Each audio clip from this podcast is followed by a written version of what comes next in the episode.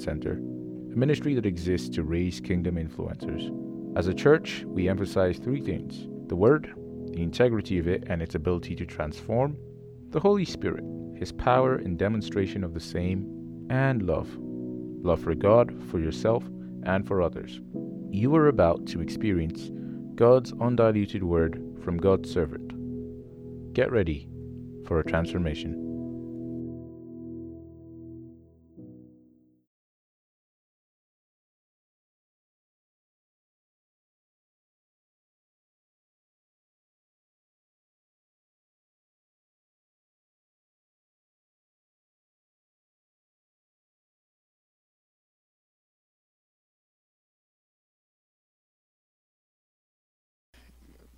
By God's grace, I've been doing this a while.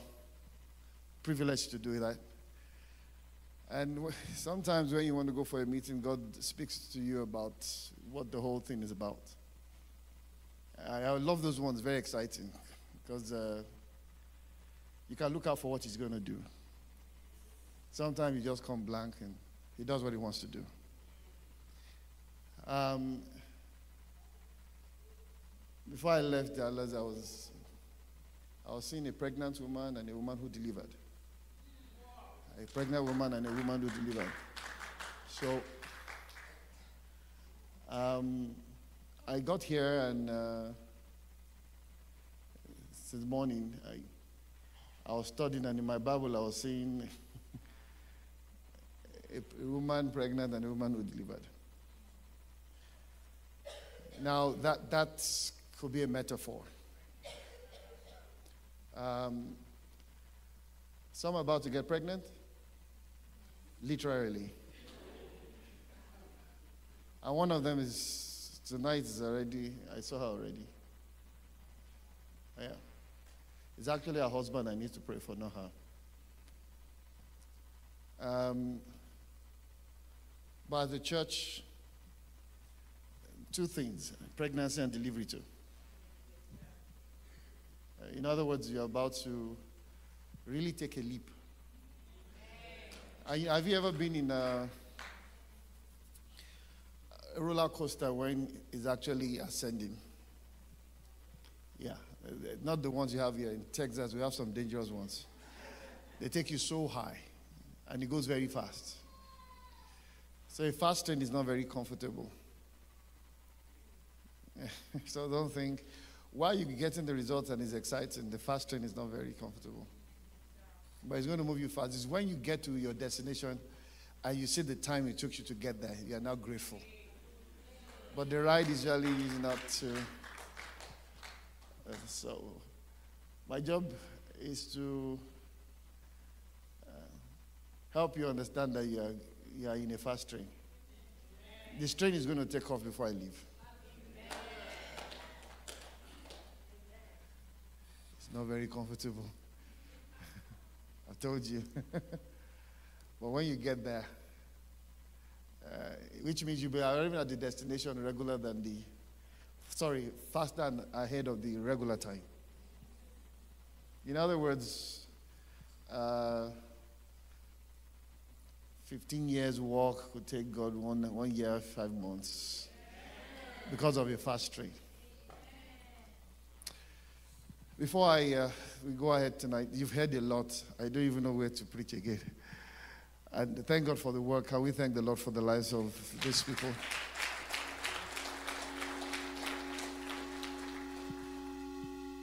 When I was talking about service, two things came to my mind. Let me help somebody.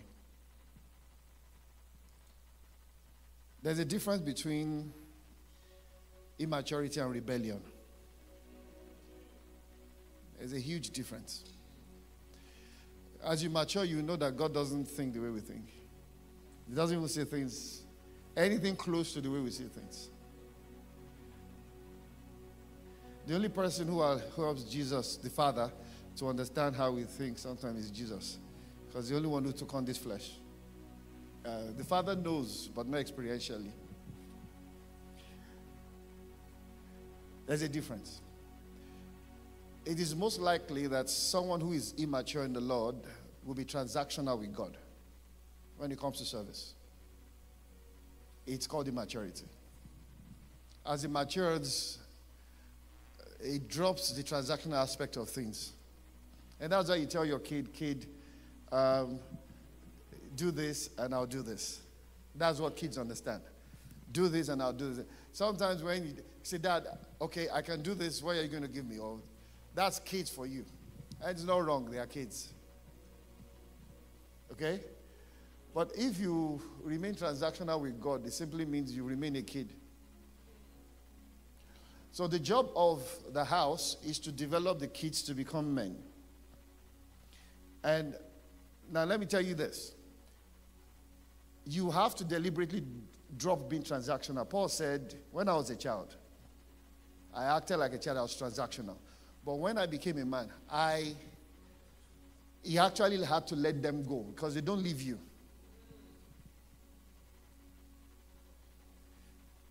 Y'all listening? They don't leave you. You have to let them go. And it transitioned from your relationship with God transitions from a credit based relationship to you being a debtor. Now, you being a debtor simply means you are now, you owe God something. Your life, your existence. It's a level of knowledge you, you keep appreciating as you're going. So, your relationship with God will never be based on performance. God doesn't need to do anything to impress you. Then you found Him. But it's a journey to get there. So don't kill yourself. All right? But don't remain there. Now that's immaturity. Rebellion says, I know I've seen God's goodness, I've tasted of His goodness, but I just decide I want to walk in the flesh just a little bit. One of, one of my, I don't like using the word sons, one of my friends, one of my friends, because the person is God's son anyway, one of my friends, you know, that's the truth. One of my friends uh, told me and called me and said, the keyboardist in the church just decided, he came to church because he had a grouse with the pastor. He chose that that Sunday we won't play. So praise worship was on. The keyboard was there and it was in service. And he didn't play. So I told him congratulations. Yeah, I told my colleague congratulations. So I said go and buy more keyboards. Right? You know, the beauty of God is He's going to send you four. Minimum. As of now, they have about six keyboardists. One walked in the next Sunday. He just walked in, said, came to church, he sat down, nobody was playing. That our brother still was still at war, was still angry with God and men. And um, so one praise worship was going on, keyboard was there. So one person came to the pastor and said, eh, Mr. Anosha, please, I know how to play that. Can I go and play? Aha. she didn't even she didn't pass us permission. we have been waiting for Dow, KJV. And that's how he went. And, and now almost all the kids, because he's now training everyone. God brought, and the skill set, please don't. Let me use praise for example. Play something. You went quiet since I came. Is that sunglasses or they just they're not sunglasses. They, You're bad, man. Praise the Lord. play, play, play. Let me hear you. Let me hear you.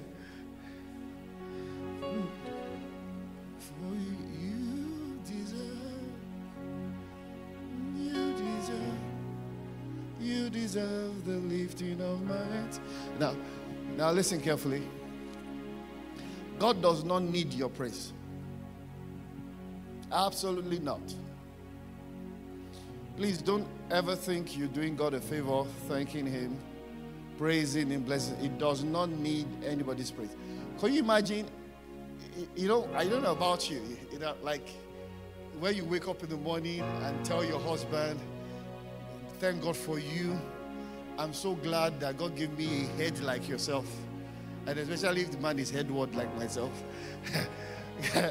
God made you a true husband, and thank you for all your sacrifice for this family. Or you wake up in the morning and look at your wife. I am a blessed man. To have a gift like you, having to wake up next to you every morning, I will do it for eternity. you hear that? Come on now. uh, uh, the girl is good. Let the boy be better. Let the boy be better. because the boy is also good. now, listen carefully. So you can imagine that, that sister's day is set. That brother's day is set.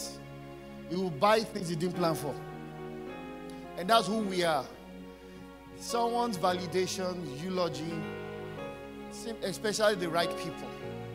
Okay, it's not, uh, it's not, uh, uh, they're not psycho fans or they're not trying to get into your head. They are sincerely appreciating you. You feel good.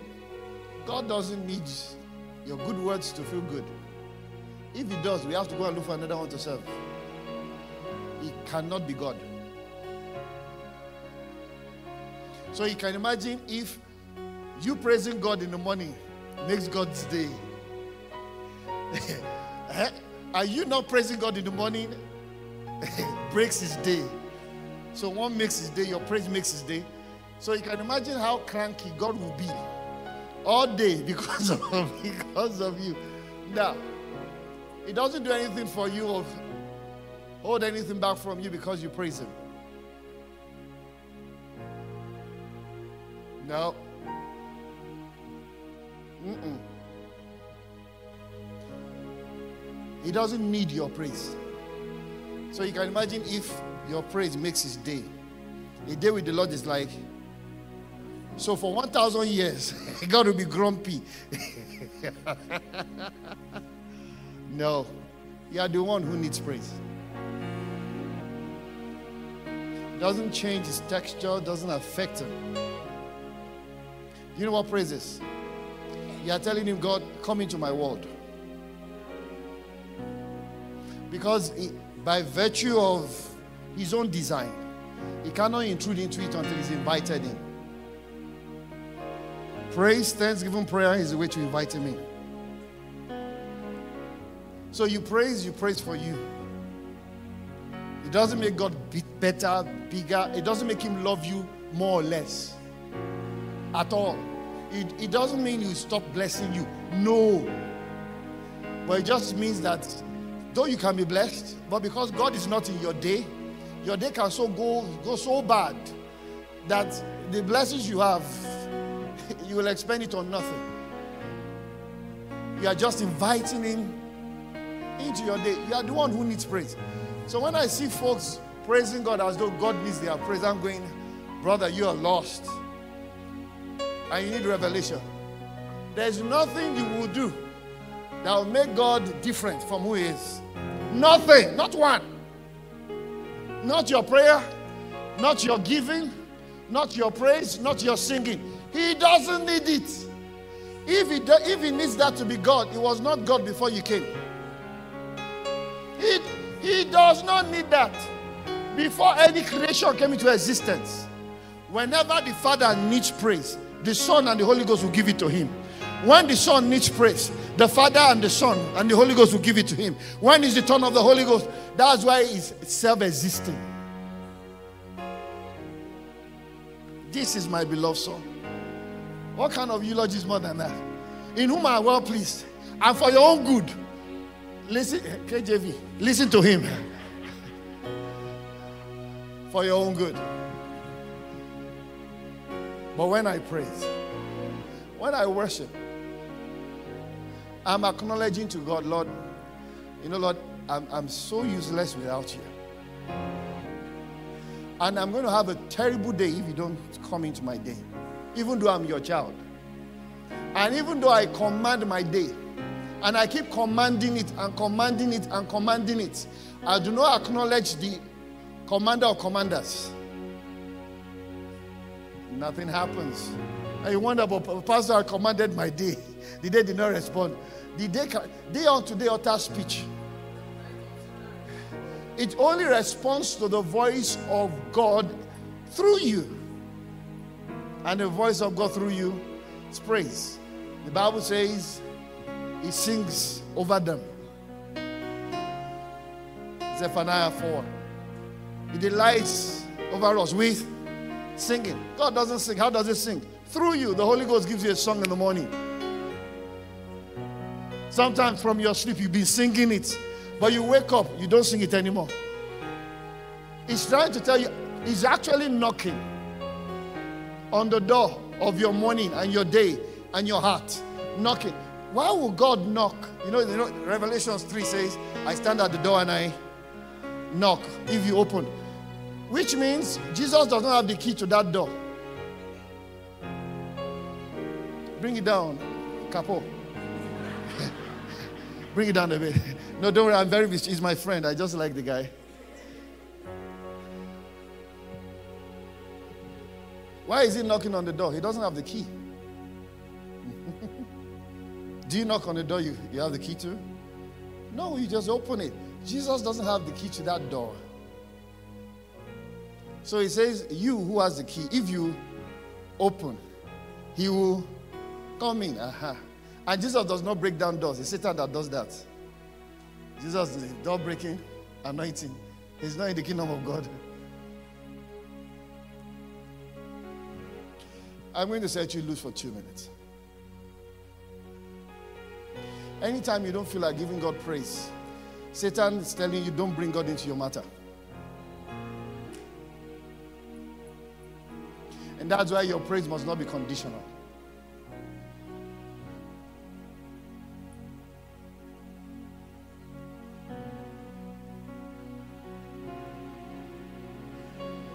One of my my colleagues The man had been with me for, I mean, led him to Christ, discipled him, and he served one of the churches I pastored. And he got married, and they were about, they wanted to travel abroad for the first time. They were going to go to England for, on holiday. We were still all in Nigeria. This was in the 90s. And um, he came to the house with his passport.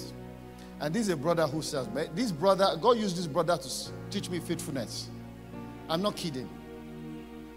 I led him to Christ, I discipled him. God used him to teach me faithfulness. So he said, uh, We want to travel. We've not traveled before. We want to go to UK for our honeymoon and blah, blah, blah. Because he's a diligent brother, I took his passport. God is not like that, but I am like that. Okay. I'm trying to be like him.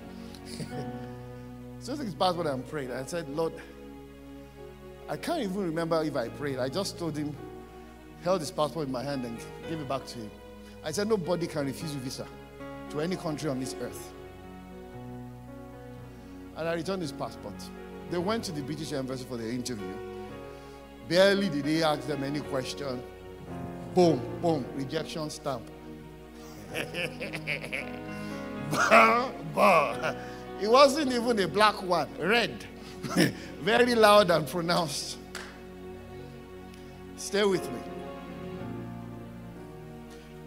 So they got out of the embassy, and the wife said, Let's go back to Pastor and tell him that uh, they refused us. The brother that my colleague said no. He said this stamp is an error. He said this stamp is a mistake.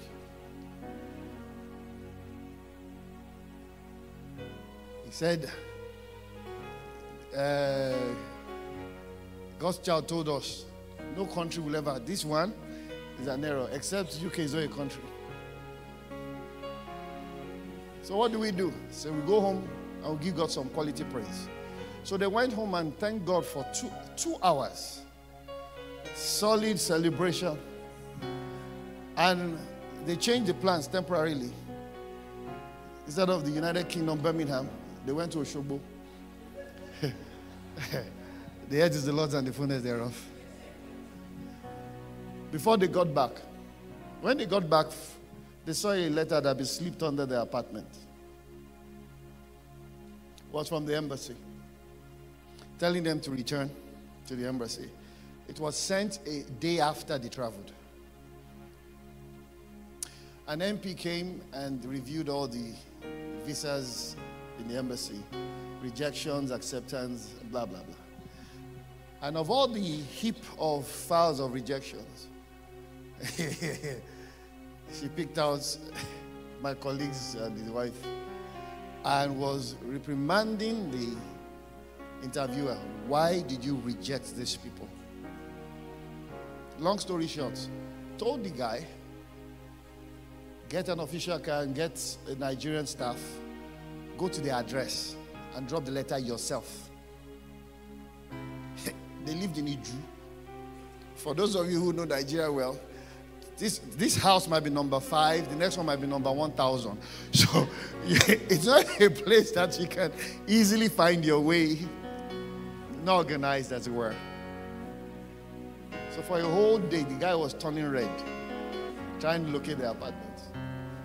They went back, their visas were issued, their funds were returned to them with apologies. But if your God is the one, you celebrate God not because of what He said, but because what He has done, but because of performance, you will miss out on God.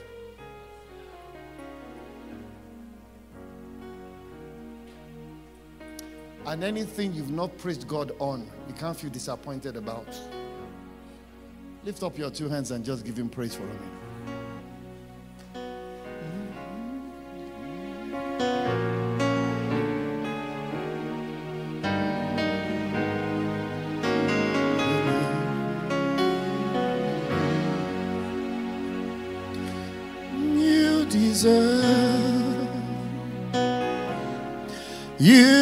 Deserve. You deserve the lifting of my hands to you, Lord. You deserve. You deserve. You deserve the lifting of my head. Lord, you deserve.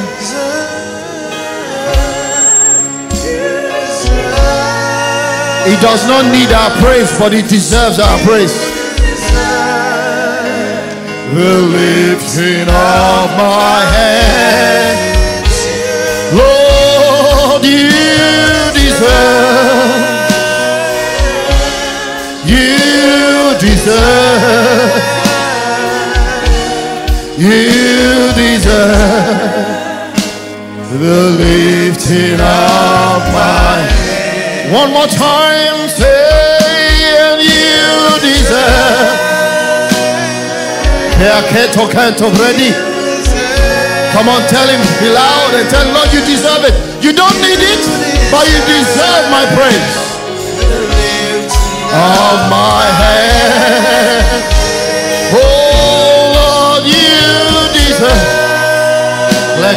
Compra die palomi. Iteta elonoge domiene. Lifted of my Hallelujah, say hallelujah.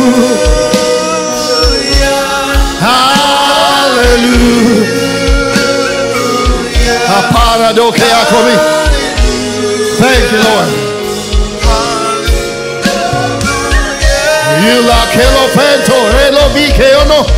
Hallelujah. Oh.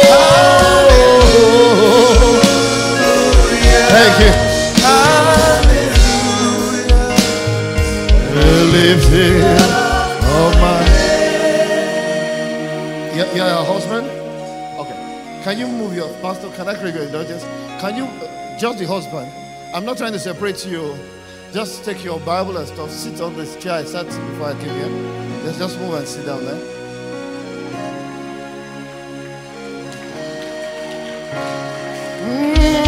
Lord, you deserve. I feel the anointing of the Holy Ghost. His name is Jesus, Son of the living God. The lifting of my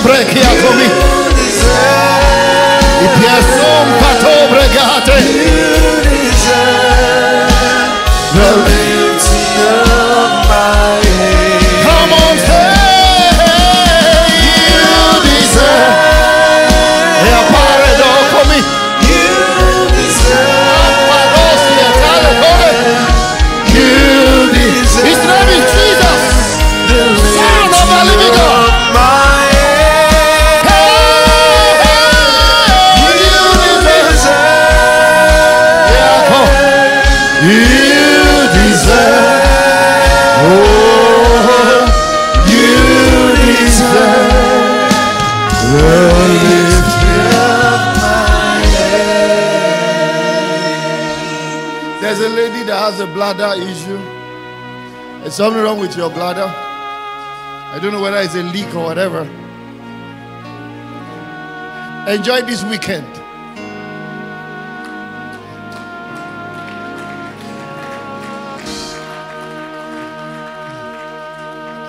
Under the unction of the Holy Ghost.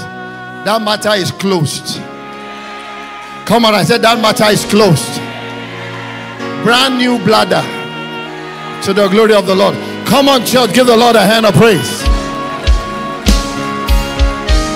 Let's tell him you deserve, Lord, you deserve. I feel the power of God. Come on.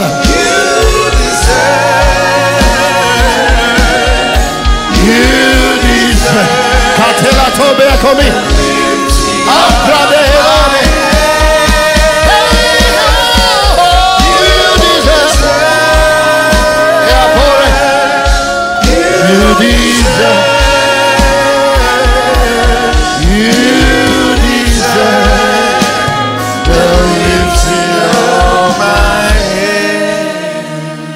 may be seated briefly.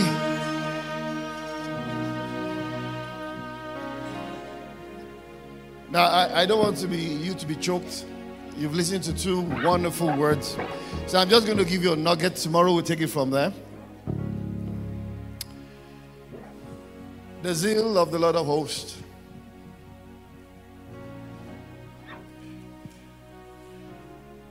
Pastor Salami, can you help me find out what's up with his leg? Why he's using the clutches here? Let me find out from him. Tell me later.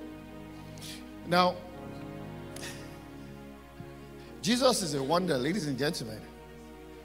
Your father, my father, your father, he's, he's a wonder.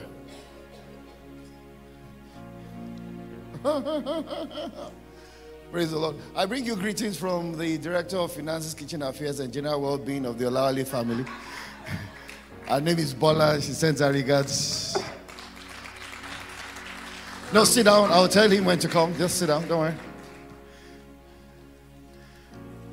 Glory be to God. Now, the zeal of the Lord of hosts. So I'm going to try and. I've asked the Holy Spirit to help me break it down.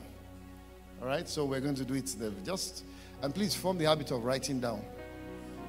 You must always write down. Okay? You can't grasp everything, no matter how intelligent you are. Let's go to our text, uh, chapter 9 and verse 6 and 7. Hallelujah. Hallelujah.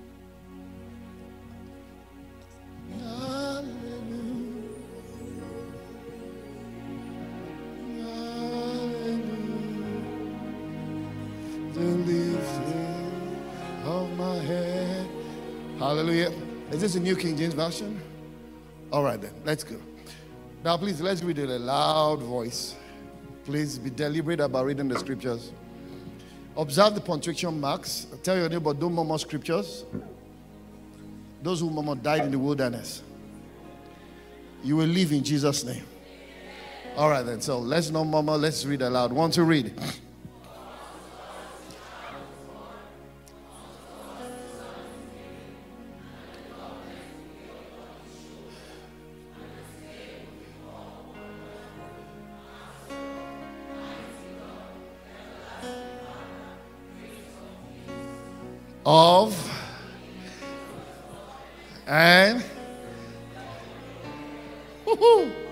Upon the throne of David and over his kingdom to order it and establish it with judgment from that time forward, even the. Now, when we get to the zeal, I need you to emphasize the zeal. Okay, want to read the of the Lord of. Now, host, host, Lord of hosts is mm, warrior. Okay, so the zeal of the Lord of hosts. Okay, we'll perform this. Now, just a second reading that might help us understand tonight Isaiah chapter 7 and verse 14.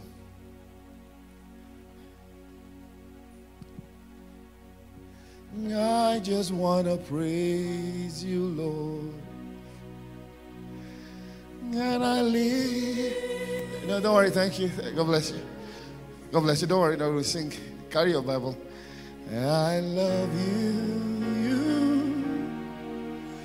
You are everything to me. And I exalt you. He doesn't know this one. Couple. Amen. Hallelujah. Praise the Lord.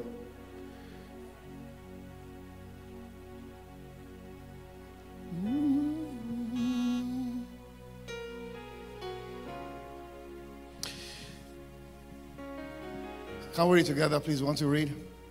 Therefore,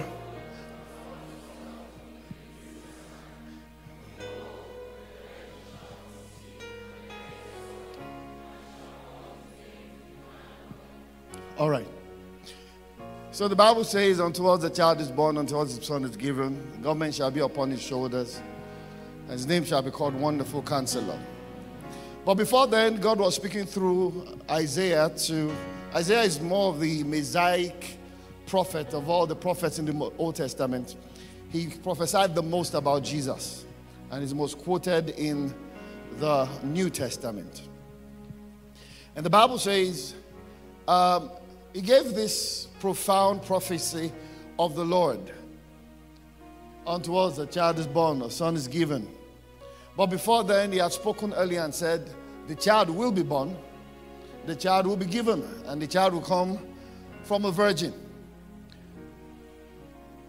The Bible is a book of prophecies, very interesting. There are about 2,500 prophecies in the Bible.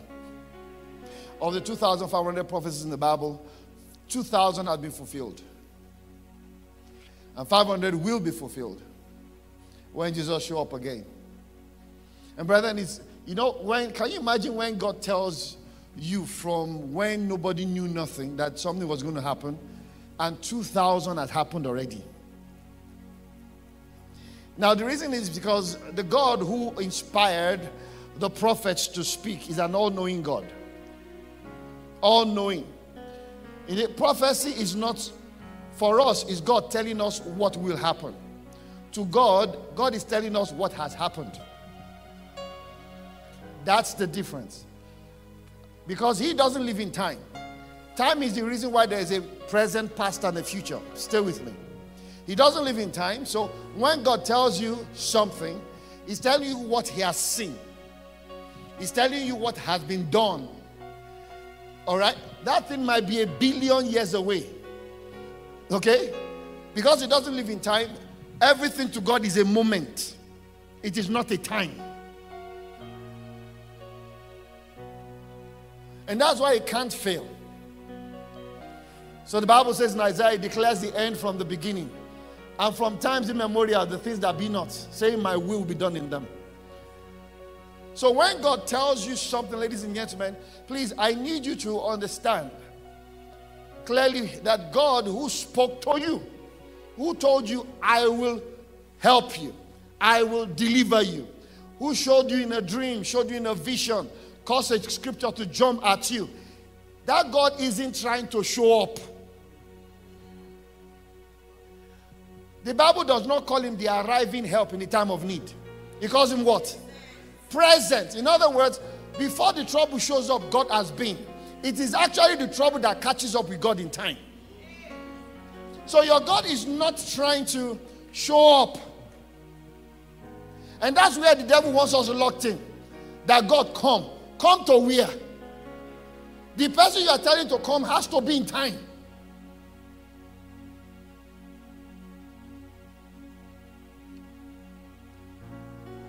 So I need you to understand some facts about God. He loves you too much for him to subject your life to unnecessary pain because there is necessary one. Loves you too much. Brother, loves you too much to subject your life to unnecessary pain. But, brethren, there is also an avenue whereby we can subject ourselves to unnecessary pain. We'll come to that probably tomorrow or Saturday, on Sunday. So, this book of prophecies, brethren, is, I mean, it's exciting for me. So, here is God who knows what will happen. Now, most of it is not by, it's not the fact that He uh, predetermined it. Some He predetermined. All right? But because, like God telling you that, oh, um, um, they are going to kill Jesus, hang him on the cross. All right? Now, it's because he knows the choices that the people will make, even before they made it. Now, let me explain this. Everything in time, bring it down a little bit. When I wanted you to play, you didn't play well. Please put your hands together for my friend. It's my new friend. Amen. Now, listen carefully.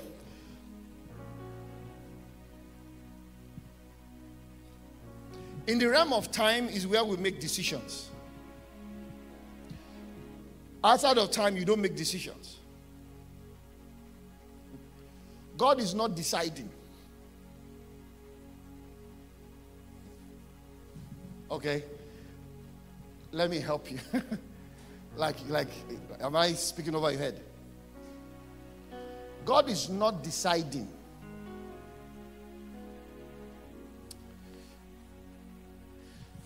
Okay. Do you know Satan does not know what he wants to do concerning you now? Hmm? He's going to get filters from demons and whatever. They will now strategize and make a plan. Hmm? Yeah. You can only do that in time. You cannot do that outside of time. But plan has to be implemented in time. So God knows what Satan will do before Satan decides on what to do. Do you understand?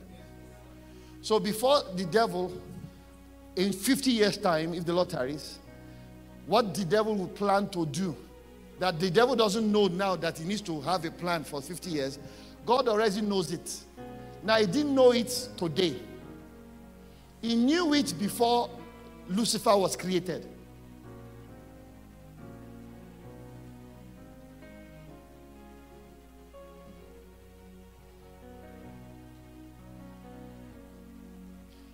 He's all knowing.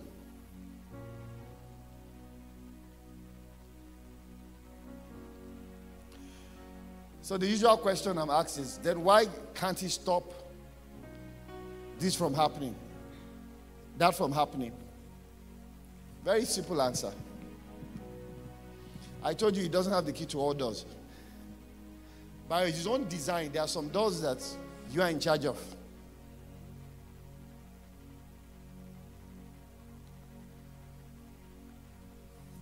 Prophecy is uh, God telling us what will show up. Stay with me. And once the word comes into time, don't forget, please, let me not derail. Time is up. There's always a vehicle that carries the word from when it was said to when it will happen. There's always a vehicle that carries. Okay, so I'm here now. All right? And by this monitor or speaker or whatever they call it. And I say, well, by next year, all right? By next year, uh, he will be coming with his daughter to church. Okay, so I said that by next year. Now, when God says that, for example, God is simply saying,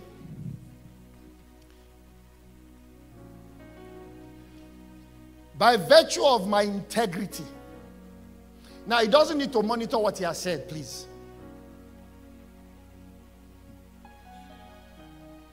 Like um, Angel, Mike, Gabriel, I've said this make sure nothing stops it. You should go look for another God to serve. uh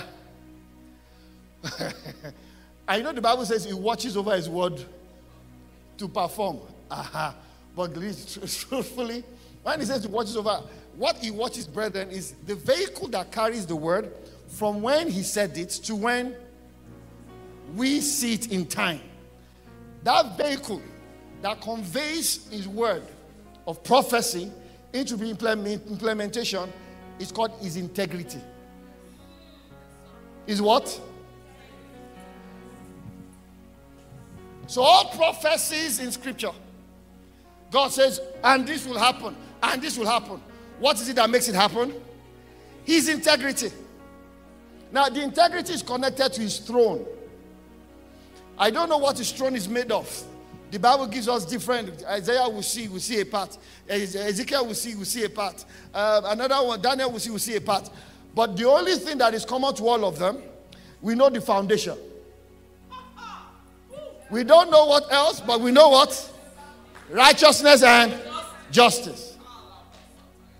So, by virtue of that, ladies and gentlemen, anything that the Lord says, is already righteous and it is already just.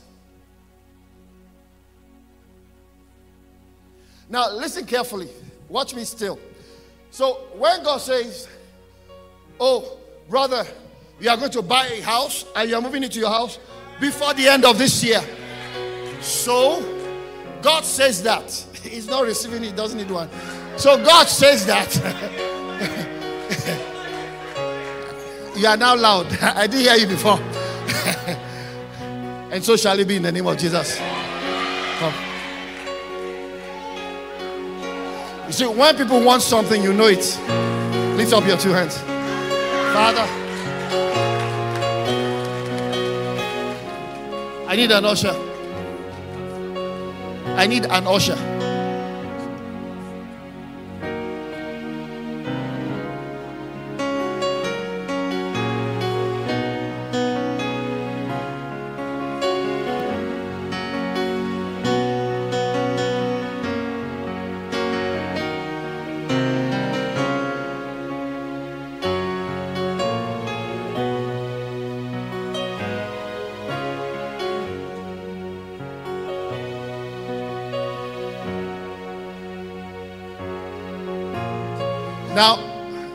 Back to your seat.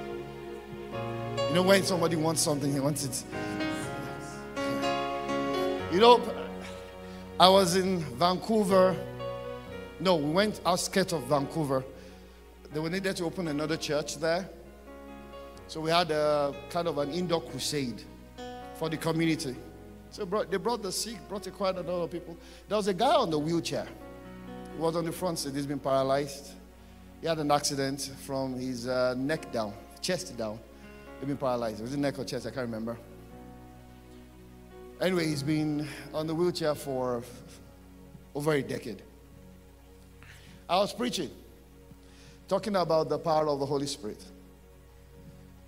Then the guy interrupted my sermon and said, Can I get up? He was one who asked me. I didn't pray. I didn't do anything. He said, can I get up? Suddenly he got angry with his situation. You know, Paul talked about, the Bible talked about the man, Paul was preaching. Then Paul says that the man had faith. Oh, yeah. So, so for such people, you don't hold them back. The man had faith. Said, I said, yeah, why not? And right before our eyes, the leg that hadn't moved in 10 years, the first thing he did was to use his leg to remove. yeah, you know, his leg has to sit on something. Oh, yeah, the whole place erupted. It's just the word of God. All right? So please, this is God's house. Feel free. Hmm? It's, it's not their house, it's the house of their father. All right? Now listen carefully. So, what conveys the word? So, the Lord has said now that um, they will have a baby. So, God said, okay, that they will have a baby, for example. So, what conveys, what makes sure that the word happens within a year? You know, when the Lord says to Abraham, says to Isaac, uh, rather Abraham and Sarah, he says, at the time of the fullness of a life, nine months, you have a son. Now, God did not have to stay around to supervise that word. It, it's an insult. Brethren, it's an insult. The Lord gave the word. Great is the company of them. In other words, when God speaks, you'll be hearing echo. Echo. So God says, You have a how, how, how, how, how, how, how. Echo. So anywhere you go, some people look at you and say, House. Say, but my name is not House. Don't miss the point. It is echoing. Some people, some, some will just look at you and I say, I don't know. I'm just looking at you and I'm thinking of house. It's the echo. Grace is the company of them that will declare it. So when you are sick and they said, Oh, you have cancer, cancer. and the Lord says, You are healed of the cancer, cancer. Then suddenly the word is healed, healed, healed, healed. It's echoing. Then some, somebody look at you and say, well, I don't I have a feeling, I had a dream that you are suddenly okay. Echo. And the doctor says, The reports are coming in. What happened? Did you change your diet or anything? Oh no, I'm still with my ice cream. Echo. What conveys the word from declaration to performance? What? Whose integrity? By two immutable things for which it is impossible for God to lie. Poke your neighbor and say, He can't lie. Brethren, He cannot lie. C'est pas possible. God lie. John 6 63 is the spirit that quickens, the flesh profits nothing. The words I say unto you, they are not mere words, they are spirit and they are life. God has spoken. Who can disannul? His hand is stretched forth. Who is able to draw back? Brethren, when God speaks, guess what? Anything He has spoken, He cannot reverse. Why? If He reverses it, His throne is not just. That's why He says, Because I couldn't swear by another name, there's no authority higher than me. I swore by myself. And brethren, when God swears by himself, so anytime God speaks, his name is at stake, his throne is at stake, his integrity, which is the totality of all this, is at stake. That's why it hurts him when he gives you a promise and you cannot believe him.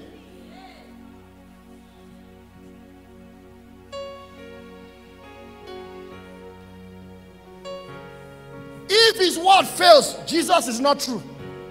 Because in the beginning was, and the word was, and the word became flesh. The word became flesh. If God's word fails, the word that became flesh is a failure. But brethren, it cannot fail. Oh, it cannot fail. Oh, brethren, it cannot fail.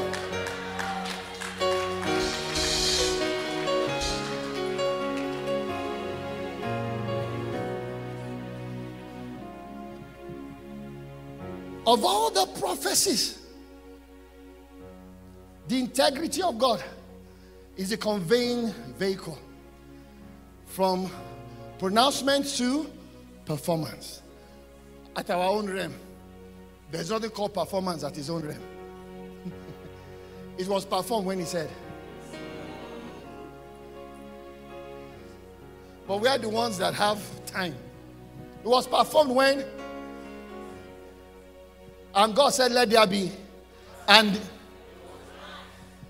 see, it is not a possibility that there won't be. I need you to understand that.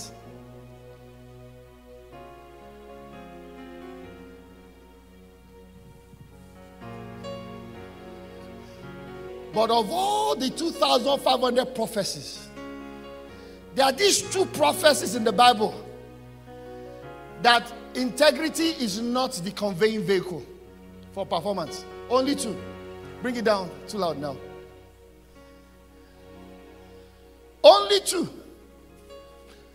I ask you again, church.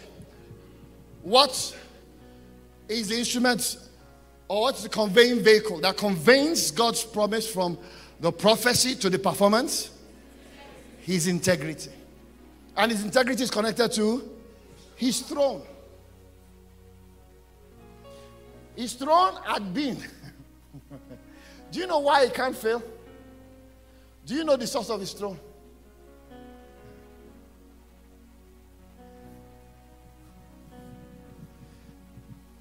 Only two, sir, that God spoke. And he says, What will make this one happen is not my integrity, it's my zeal. Only two. The one we read in Isaiah. The zeal of the Lord of hosts will perform this one. It's not my integrity that will perform it. Put back his integrity from this. Stay with me. Second one was, you find it in the book of, this is Isaiah 37, but it's a duplication of what you see in 2 Kings 19. 2 Kings 19 and Isaiah 37 is the same, just duplicated. Let me give you the scripture to write down. 2 Kings 19, 31, which is repeated in Isaiah 37 and verse number 32.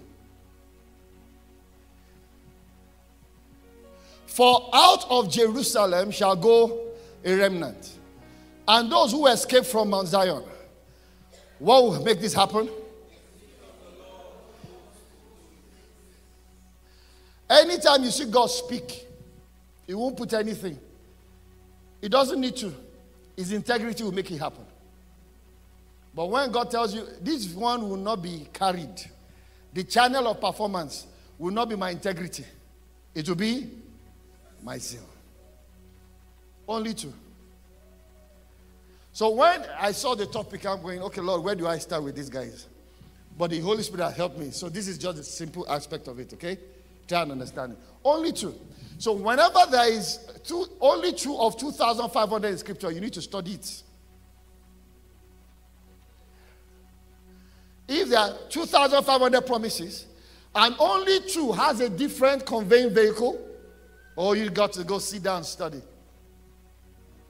One has to do with his son. Unto what a child is born, unto what a son is given. The other has to do with his people.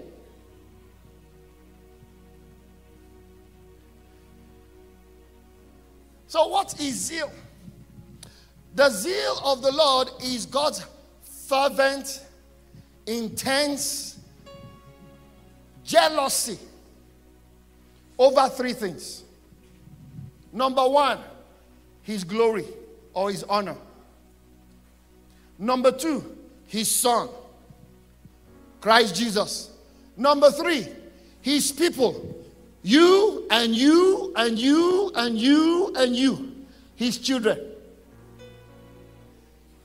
Of the 2,500 prophecies, God says, well, the conveying vehicle for all promises, the 2,500, is my integrity. But only these two, my zeal. That's why it says, the zeal of the Lord of hosts will perform this one. This one will not go like the route of others. It's unique, it's different. This one, only the zeal of the Lord of hosts. Do you know why? Now, for you to appreciate why, you need to sit down with scripture. But we, we dig deeper tomorrow. I'm just scratching the surface now. Now, listen carefully. So, when God gives you a prophecy, the vehicle, don't forget, God is all knowing, God is intense, God is powerful, he's great, he knows everything. His integrity follows everything. But, brethren, these two of the 2,500, my zeal will perform it. It has to do with his own glory, has to do with his son, which is the word, and has to do with you and you and you and you. Tell your neighbor, God is zealous about you. Fervent affection and jealousy that he has for his glory has to his son, and has to his people. This phrase is used three times in scripture. Stay with me. This phrase is used three times in scripture. Just three times. The three times is for two occasions. And these are the two occasions I presented before you. When he was prophesying about Jesus in Isaiah 9, and during the time of Hezekiah, Sennacherib and Rabshakeh came, and God says the remnants will not be taken away, they will be established. His people. Just those two times. Now I need you to please let's break down this zeal of the Lord. Because we've saying it, but the Bible actually says the zeal, can, there's no zeal of the Lord. You won't find that in scripture. It's incomplete. It is the zeal of the Lord of hosts. There's nothing called the zeal of the Lord. It's the zeal of the Lord of hosts. The Lord doesn't have a zeal. The Lord is Jehovah. Is Jehovah the man of war that has zeal? So you never see the zeal of the Lord. Man can say, Oh, Jehu can say, Come and see my zeal for God. That is man enthusiastic for God's work and labor. But I'm talking of God to men. No.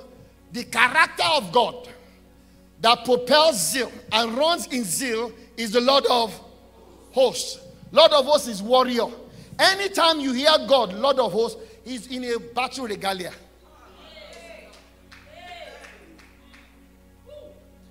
So, Lord of hosts is not king who sits on the throne.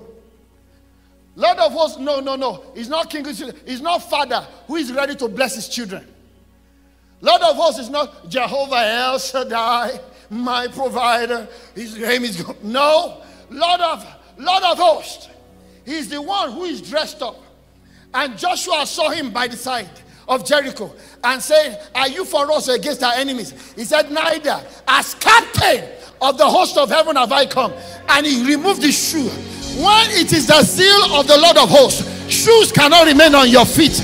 We'll talk about that tomorrow. When is the Lord of hosts, ladies and gentlemen? Some things cannot, you cannot sit down.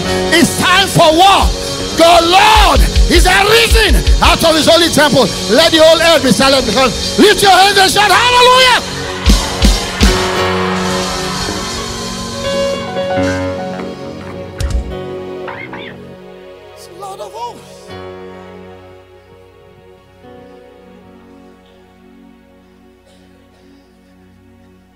So when when Mama was talking about God the defender, oh, I said she she knows what she's talking about.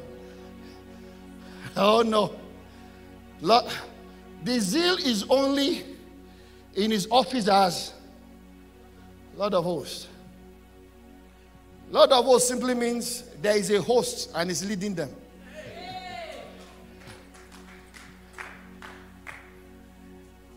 Those are the hosts that showed up, sir. Those two cases, the host showed up. In Hezekiah's case, the host showed up. In fact, they only sent one. One in the 5,000 soldiers. They died without the raising of a sword. So when we are talking of fast tracking in the spirit, when the Lord of hosts comes, you know, can you imagine? Sorry, do you know those days? You know, you read in scripture and they fought against the Midianites. You think it was an overnight battle. Six months they are still fighting. One year they are still fighting. But what they will do over seven years, Jesus did in seven days. Why? Lord of hosts.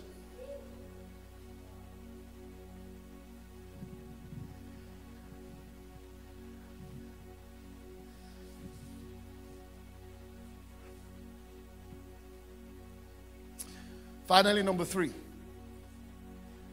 Apart from the fact that the phrase is Lord of hosts, you only find it in two occasions, three places only in the Bible. Each of those two occasions, that phrase or the word of prophecy connected with it always is always preceded by a sign.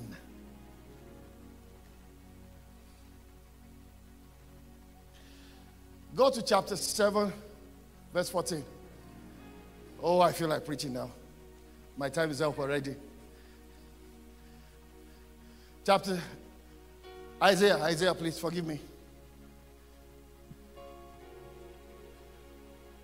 Isaiah 7:14.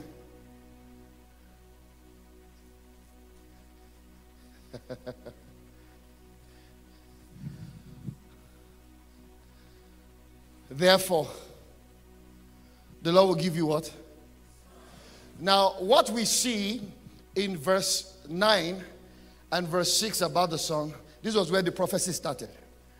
But God says, before the Lord of hosts shows up, there must be sign. Go to chapter number, Second Kings, and chapter number 19, where we read verse number 29. Quickly, run. Preceded by a sign. Now, what did the Bible say? Before the Lord of hosts shows up, there always be a sign. Stay with me. Now, for you to understand the sign and the performance, let me tell you what a sign is. I don't know why this story came to my head. I remember too many things tonight. I was in a place called Longford Island, preaching in a conference. And I, I, I felt the Lord have me pray for the sick. So sick folks came forward.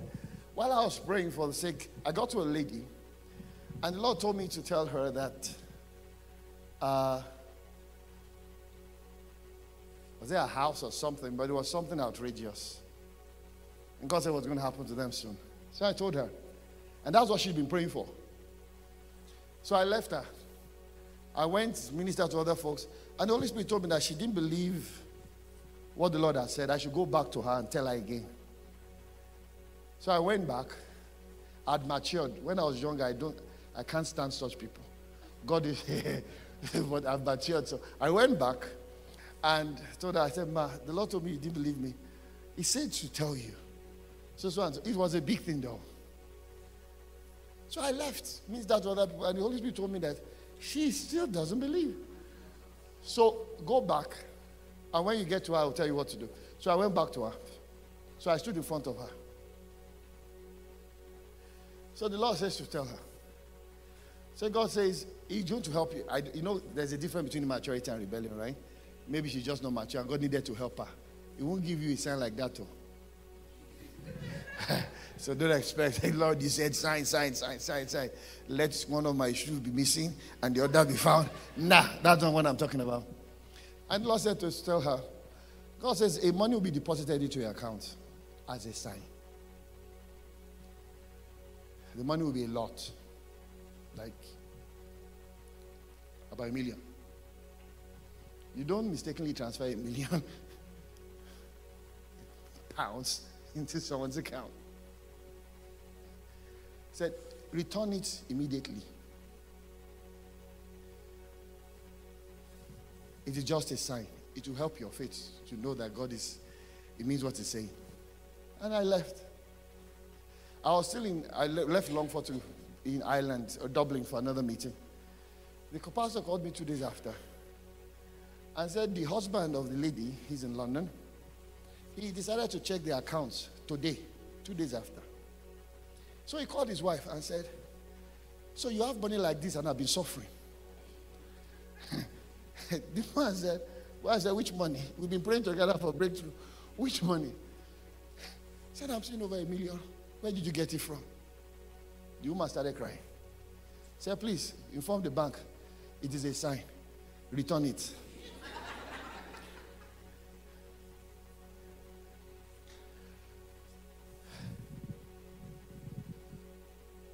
God gives you, let, let's, there is a difference between when the prophecy is declared and when it matures. And this is where will close tonight. There's a time of the declaration and there's a time of the maturation. Let's juxtapose Isaiah 7 4 14 and Isaiah 7, Isaiah 9 6, and we close.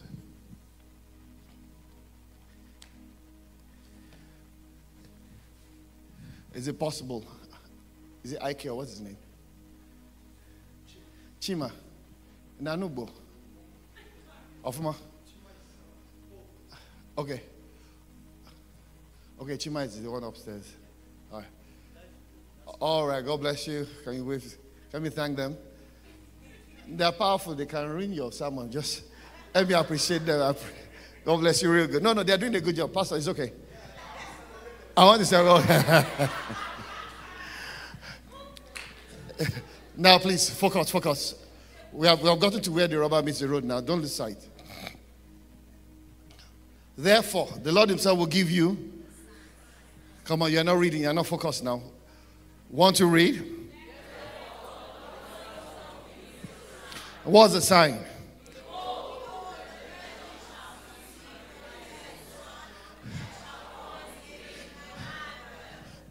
Now, please, can you bear that in mind or open it on your, your, on your Bible while we go to the next reading, Isaiah 9, verse 6.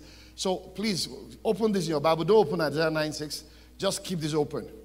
This was the sign is when the prophecy is announced. Talking about the Lord of hosts. The zeal of the Lord of hosts.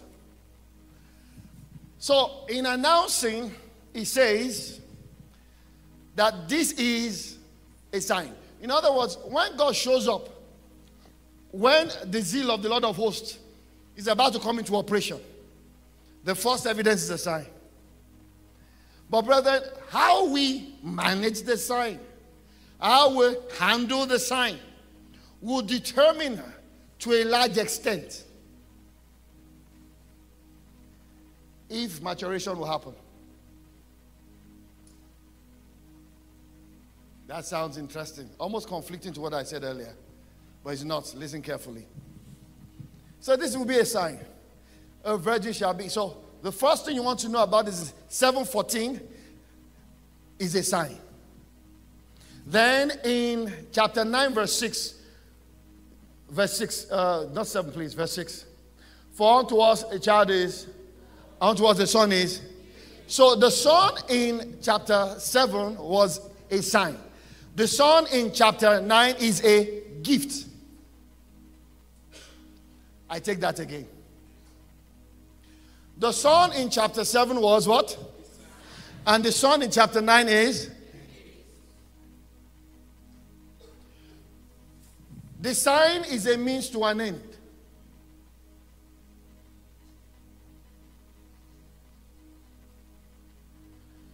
The end itself is the gift. So, in chapter number seven, we are dealing with a sign. In chapter number nine, we are dealing with what? A gift. When the prophecy was given in chapter 7, now prophecy has matured in chapter 9. So, chapter 7 says, I will. Chapter 9 says, Wel- Welcome him. He's here. Unto us, and a virgin shall have a son, and she shall call his name. But now unto us a child is, is not to be born, he's born. Unto us a son is given. So one is a sign, and the other is a gift. Number two, one is a child of a virgin. Verse 7, chapter 7. And a virgin shall. Now, conceive is not the same as birth. In chapter 9, the son is born. But, brethren, a lot of us,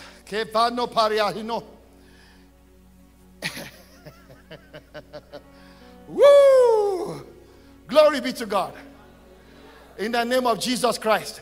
You, this weekend, you get pregnant with possibilities.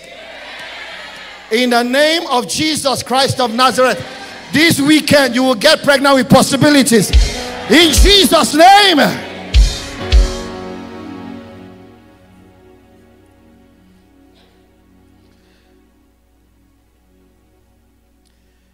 I close here.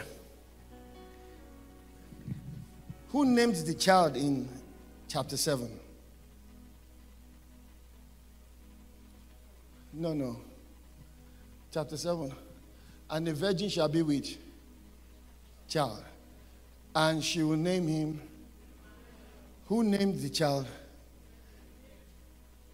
Who named the child in chapter 7? The mother. What did he, what did she call him? Emmanuel. In chapter 7, unto what the child is, chapter 9, unto what the child is born, unto what the son is given, and the government shall be upon his shoulders, and his name shall be called Wonderful Counselor, Mighty God, Everlasting Father, the Prince of Peace. Who named him in chapter 9? No. The people that have experienced him.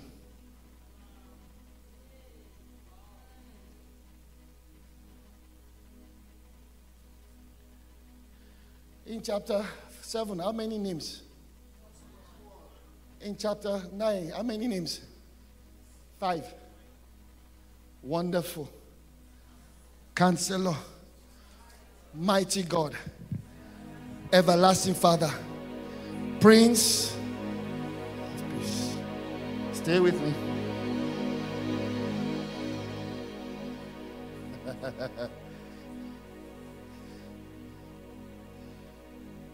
the woman did not name her Emmanuel for everybody.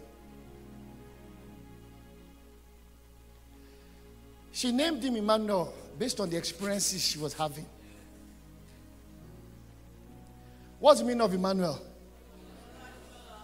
So here she was, pregnant with the baby. And everybody's looking at her. You must be a prostitute. How can you be betrothed and be pregnant?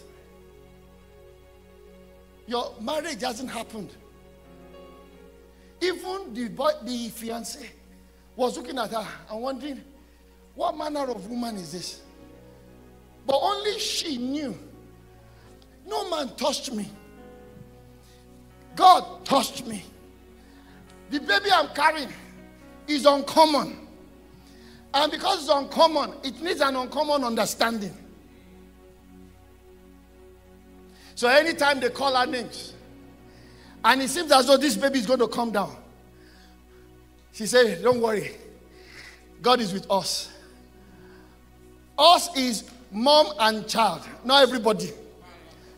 Are you listening to me? So I don't know how many of you are pregnant with promises. God had given you a promise, is a pregnancy. Before performance shows up, performance is when you deliver the baby. God has said, I will do this, I will do that, I will do this, I will do that. And you have the pregnancy. You are pregnant with it. You be carrying it around all the while. But brethren, each time, sometimes when the world comes and say, look at you, and say, nobody does this here. Nobody of your ancestry gets job in these places. But you say, but God told me when I was coming here, I had not come here before He told me. I am carrying the pregnancy. But they say, well, the word is telling you it is not no, it is not normal, it can't happen. Tell them, keep telling yourself, baby, don't worry. Emmanuel, it is with us. God is with you and I. We are not going to abort this baby. We are going to carry it to fruition. A lot of you, you are carrying uncommon promises, uncommon help uncommon assurance of God.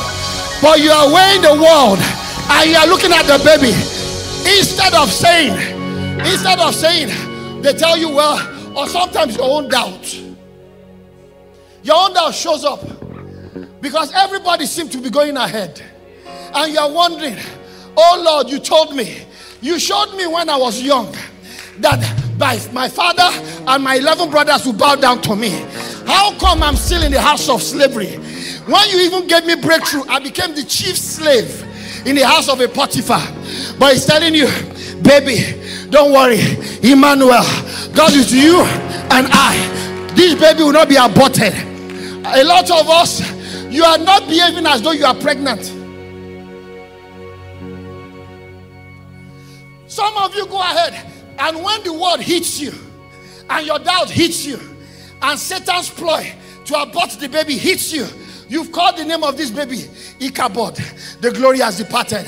Some of you have looked at your baby and say his name is Benoni, son of my sorrow. Some of you have looked at because you feel God's calling on your life is making you backward. God's grace upon your life is making you not go ahead. You don't know who you are dealing with. It will take an Elizabeth to understand what you are saying.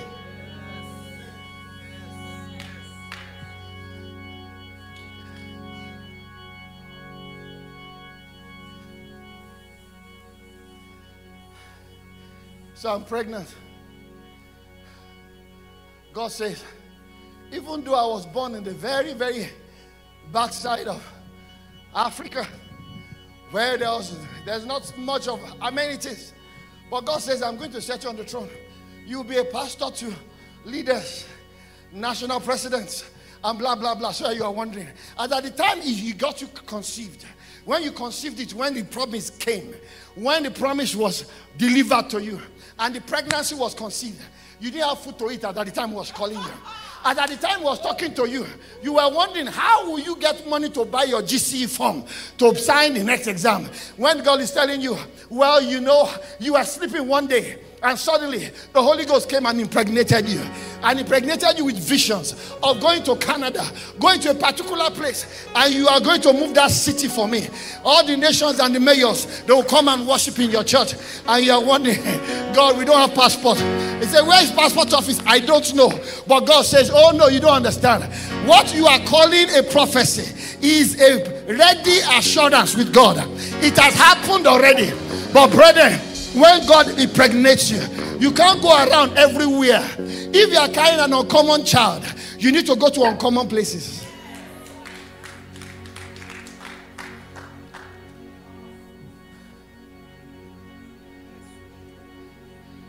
The pregnancy makes me heavy. I want to run, it slows me down. Yeah, I can't I can't hop from bed to bed. I can't sleep around like others. It will abort my own pregnancy. It will abort it. I, I mean, you can run, hop from one church to another church to another church. You are light footed. I'm heavy. The pregnancy makes me, does not make me run. And that's why when God took hold of Jacob, got him pregnant, he lost ability to run around.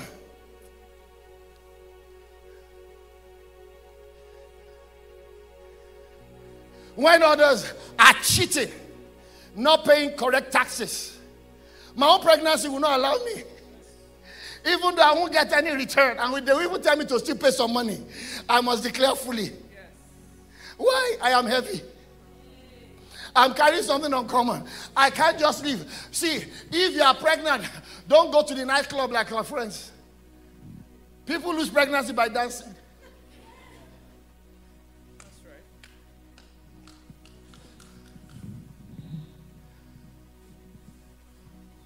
I'm pregnant. But if, have you seen an Egyptian woman before?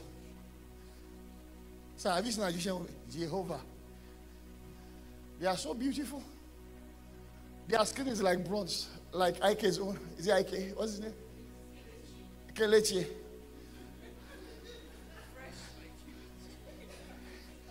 So you can take Kelechi's own and polish it again.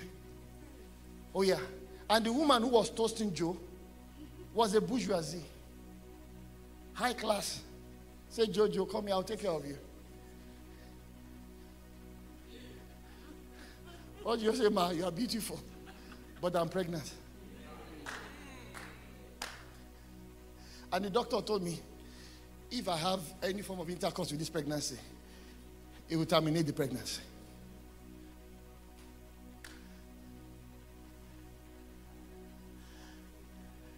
Some of you are hanging around with people who are not pregnant. They will suggest to you things that is normal to them that should be abnormal to you.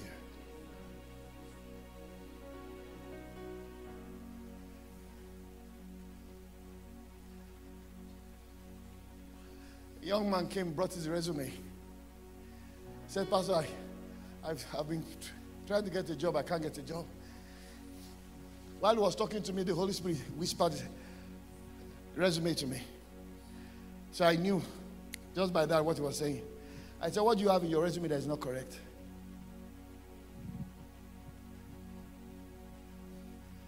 You have two years experience, you converted two years to 15. You are not pregnant. You are very light footed.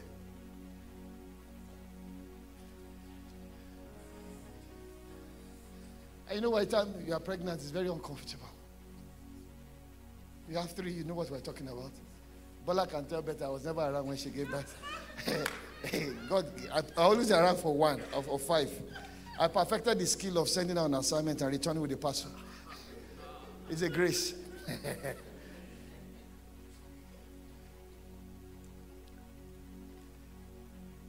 but you sit down. The hardest times is when you're close to delivery and you can't wait anymore. Say, I think we should get this baby out. I think because suddenly hope delayed where is the soul. But when the promises come, is a fountain of life.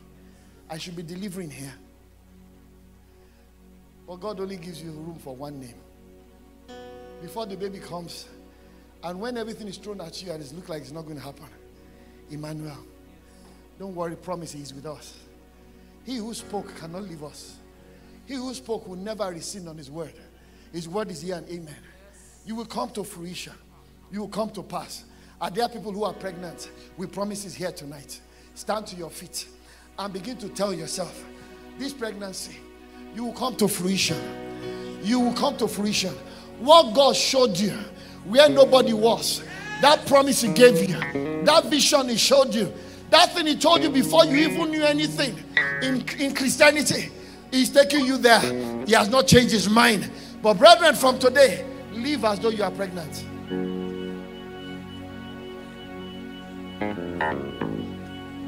And brethren, amen.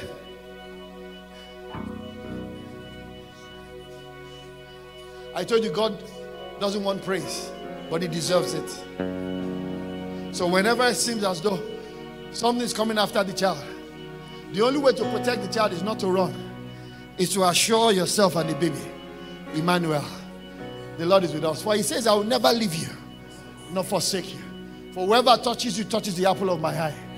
The Bible says, 43:21, these people have I formed for myself, they shall show forth my praise. Ladies and gentlemen, there is nothing fashioned in hell or in the minds of men that can prevail. For no weapon of warfare formed against you shall prosper. Any tongue that rises against you in judgment, you shall condemn. This is the heritage of the sons of God. Their reward is of me, saith the Lord. In righteousness shall thou be established. You'll be far from terror and oppression. For as the mountains are all around Jerusalem,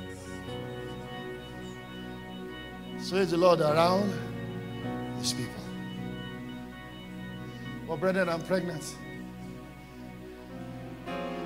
Until this baby is out, there are some places I can't go.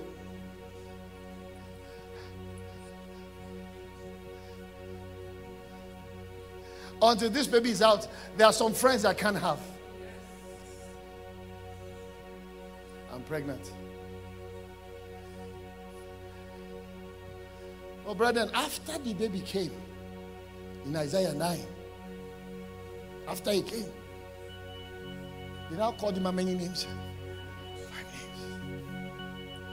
names. So after the promise had come, when God has shown you the Lord of hosts had manifested with his zeal, you must know that grace made this happen. It cannot be more than five names. Grace made this happen. Wonderful means miracle. Know that it was not by your strength. This is a miracle of God. So, whatever God had done for you, that you ever put yourself in the equation, brethren, you have you have betrayed motherhood. you did not impregnate yourself with that possibility. God is the one. Even it was an idea you saw through, it was God who gave it to you. And brethren, God can give it to you, and He can decide it will, it will come to fruition. Ecclesiastes says there's an evil I've seen under the sun that God will give a man riches and will not give him power to eat of it. That he started and he finished, it was God. That he started And he finished. It was God. Wonderful miracle worker. Miracle worker. Then the Bible says, Counselor. Counselor means my guide. Brethren, when we were pregnant, at a time when we didn't know that Herod wanted to kill the baby because they are kings after the, your vision. Their authorities and princes wanted to terminate it. But, brethren, because of the counselor, he will say, Get up. It's time to go to Egypt. Stay there for two years. I will tell you when to come back. Brethren, even though I didn't hear him, but because I told him, Lord, have your way. Bible says the steps of a righteous man are ordered by God. Even when I was stumbling, I didn't know what I was doing. I was stumbling into his will. Why? The counselor was guiding me. Is there someone here who acknowledges all I have came from God? It was a miracle from him, not my effort. Is there anyone that understands and appreciates that it was only the counselor? When the enemy came in like a flood, it was the Holy Ghost who raised up a, a barrier for me.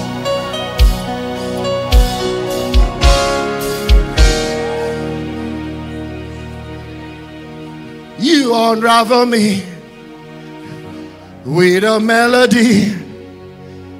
You surround me with a song of deliverance. La home protect me from my enemies till all my fears are gone.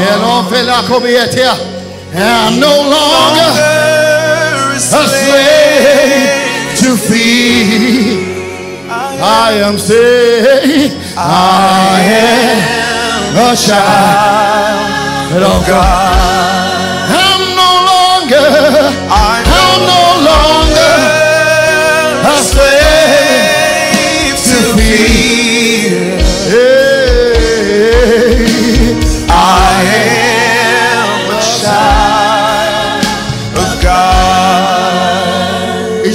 Be called Wonderful.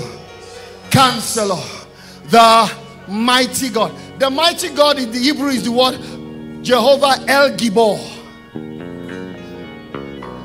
El Gibor, the mighty, the sovereign. In other words, the one who shows up to show off.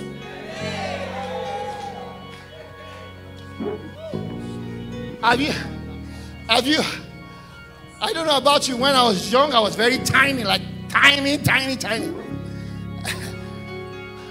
but I had a friend in school who was the largest guy in school. So I go look for trouble because I had an elgibo. so anytime you want to beat me, I will call him. Then he stands towering high over me. You look at me, you want to kill me, but because of him, you walk away. I call him Jehovah El Sherubawon. When he shows up, ladies and brother, God is intimidating. No? Even you, if he shows up to you, you you'll be incinerated. First Timothy 6 16. He dwells in light, no man can approach. So anytime he comes to reveal himself, he tones it down to what you can accommodate. So you're acknowledging what has happened. Lord, all the help, all the breakthrough, the exams I passed, the visa that was issued, the job I got. Oh Lord, not only are you the one who did the miracle, not only, Lord, are you the one who guided my feet, but Lord, when the enemy came in like a flood.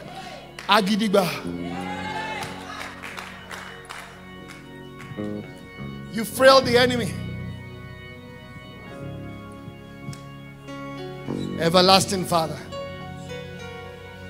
The one who owns eternity, dwells in eternity, controls in eternity, the preserver of existence.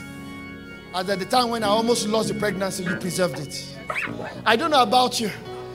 It is not, see, anyone, I don't, I don't know about, someone asked me, I was in the prayer conference, I was called to come and speak in the prayer conference. And I wanted to help folks because everybody thinks you wake up every morning and you feel like praying. So I told them how I slept off in prayer that morning. And that morning, very interesting morning. While I slept off in prayer, I had a dream that I was sleeping and I slept off. That's two realm of sleep.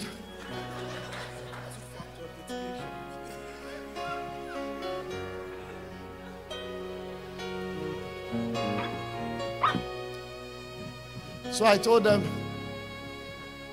I woke up, I continued from where I stopped. Don't make this thing look like you wake up every day and it's automatic.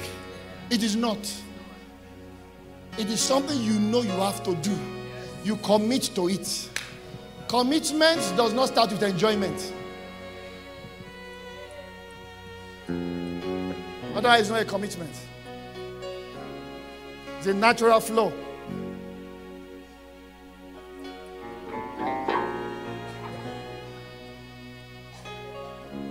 But he preserved me.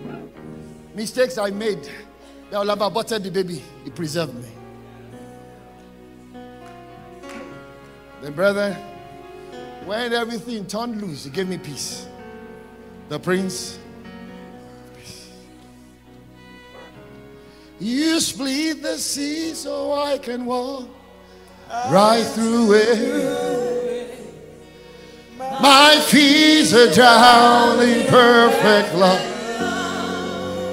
You rescued me, I say. You rescued me so I can stand and sing.